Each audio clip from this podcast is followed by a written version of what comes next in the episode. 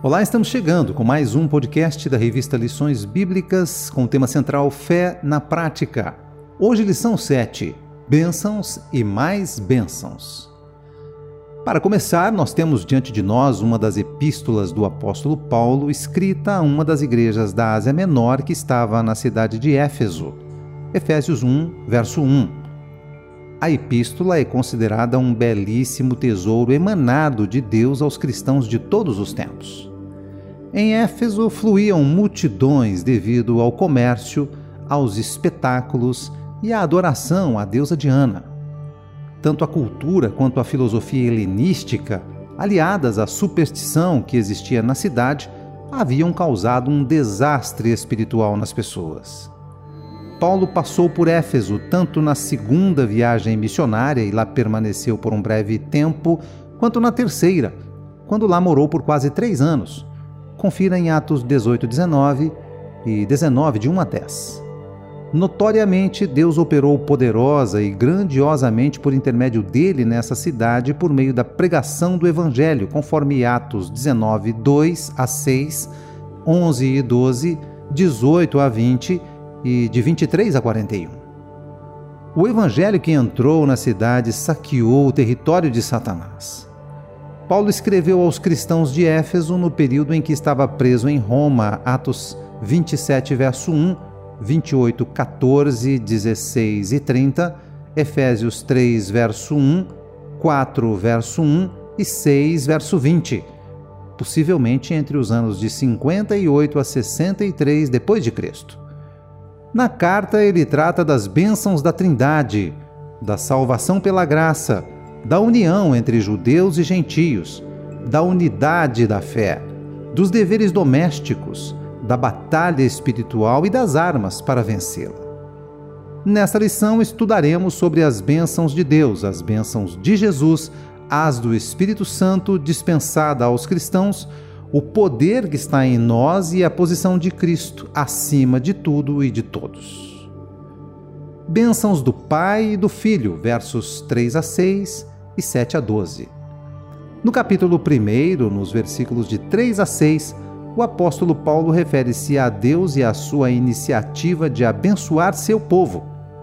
No versículo 3, ele aborda que a fonte das bênçãos é Deus, que a natureza delas é espiritual que sua esfera se deu nas regiões celestiais e que o tempo em que ocorreu está ligado à eternidade.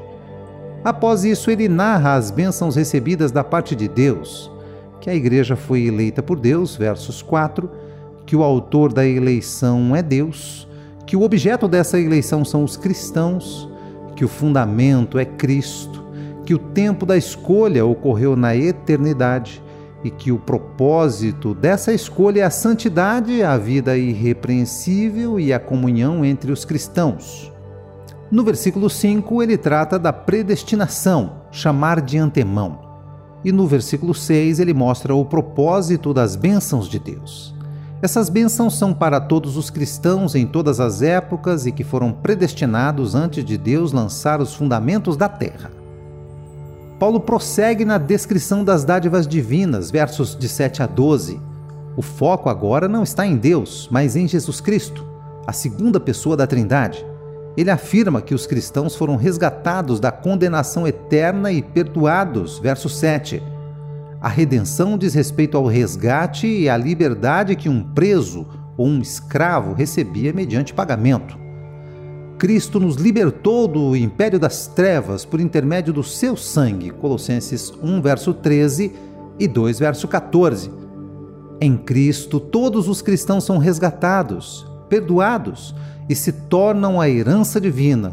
Versos de 7 a 11. Tudo isso para o louvor de Sua glória, conforme versículo 12.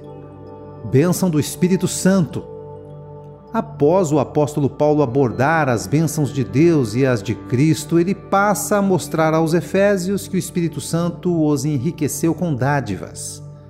Após eles terem recebido o evangelho que os salvou, o Espírito Santo os selou, verso 13. O selo era a garantia de autenticidade de um documento que os protegia contra violação e dano e que denotava direito de posse os cristãos já têm um dono, Romanos 8, verso 9. O Espírito Santo tem outra função na vida dos cristãos, a de penhor, verso 14. O penhor para uma instituição financeira é uma linha de crédito com uma taxa baixa e sem burocracia. A pessoa que deixa um bem precioso nesse tipo de instituição recebe o dinheiro no ato da entrega e sem a necessidade de análise cadastral ou avalista. O bem da pessoa, como joias, canetas, relógios ou qualquer outro objeto de valor, fica no cofre da instituição financeira. Quando se deixa o bem na penhora, significa dizer que o dono voltará para resgatá-lo. Depois que o contrato é quitado, o bem é resgatado.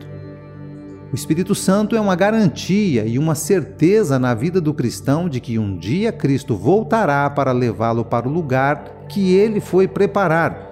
João 14, de 1 a 3. Jesus Cristo redimiu os santos do poder do pecado por meio do seu sangue.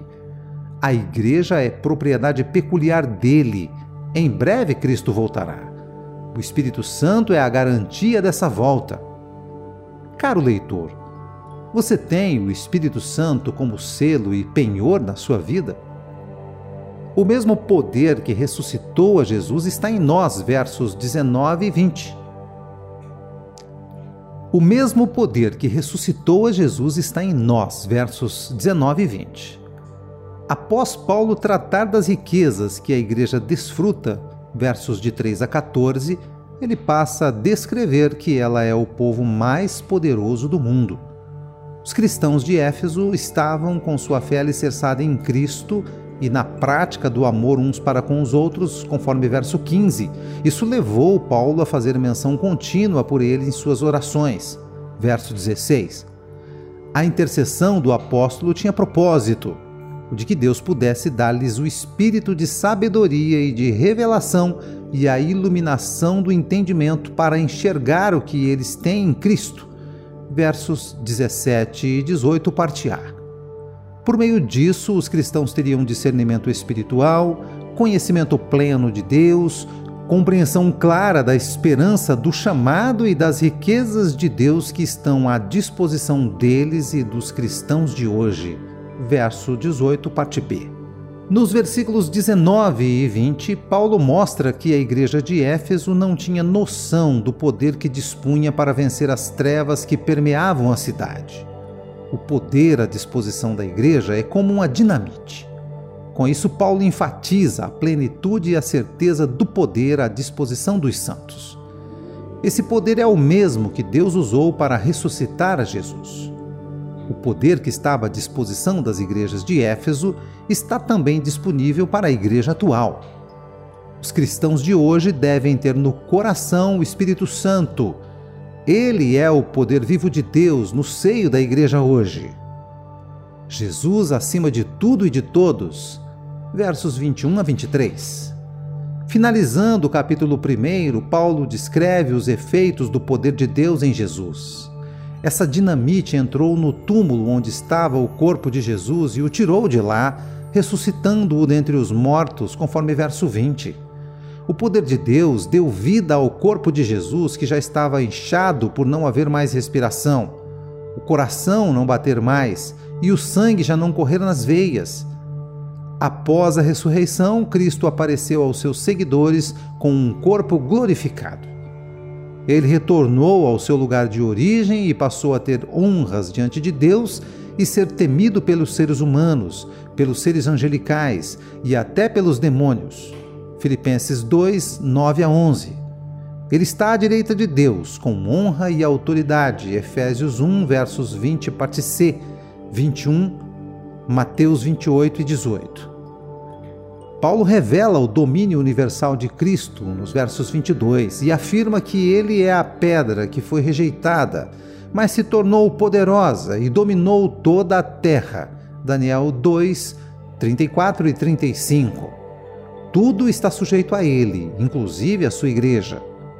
Por fim, Paulo descreve a preeminência de Cristo sobre a igreja e afirma que entre eles existe uma união vital, íntima, eterna, indissolúvel e real, por ser Cristo a cabeça e a igreja seu corpo. Paulo conclui que a igreja é a plenitude de Cristo por estar cheia da sua presença, da sua vida, dos seus dons, do seu poder e da sua graça. Com isso, os cristãos de Éfeso não deviam temer o poder das trevas que operavam na cidade, pois o Cristo que tudo domina estava com eles e está com a igreja de hoje. Conclusão: a epístola do apóstolo Paulo aos Efésios destaca a importância da igreja como corpo de Cristo, bem como as bênçãos de Deus para ela.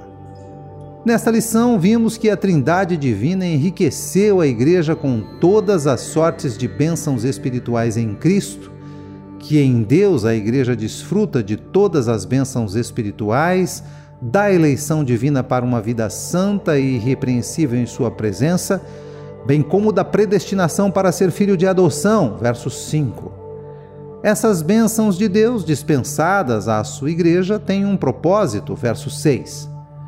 Vimos na descrição de Paulo que em Cristo Jesus os cristãos são galardoados com bênçãos, versos de 7 a 12, e que por meio da morte dele na cruz, os cristãos foram resgatados do império das trevas e redimidos dos seus pecados, verso 7, Colossenses 1, 13 e 2, 14 tornando-se sua herança. Verso 11.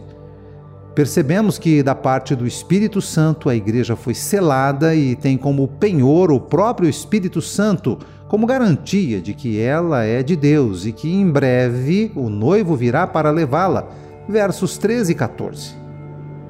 Por fim, o capítulo 1 se encerra com a ênfase ao supremo poder que está à disposição dos santos e ao domínio universal de Cristo sobre todas as coisas e pessoas. Versos 15 a 23. Você já notou a grande riqueza e poder que possui?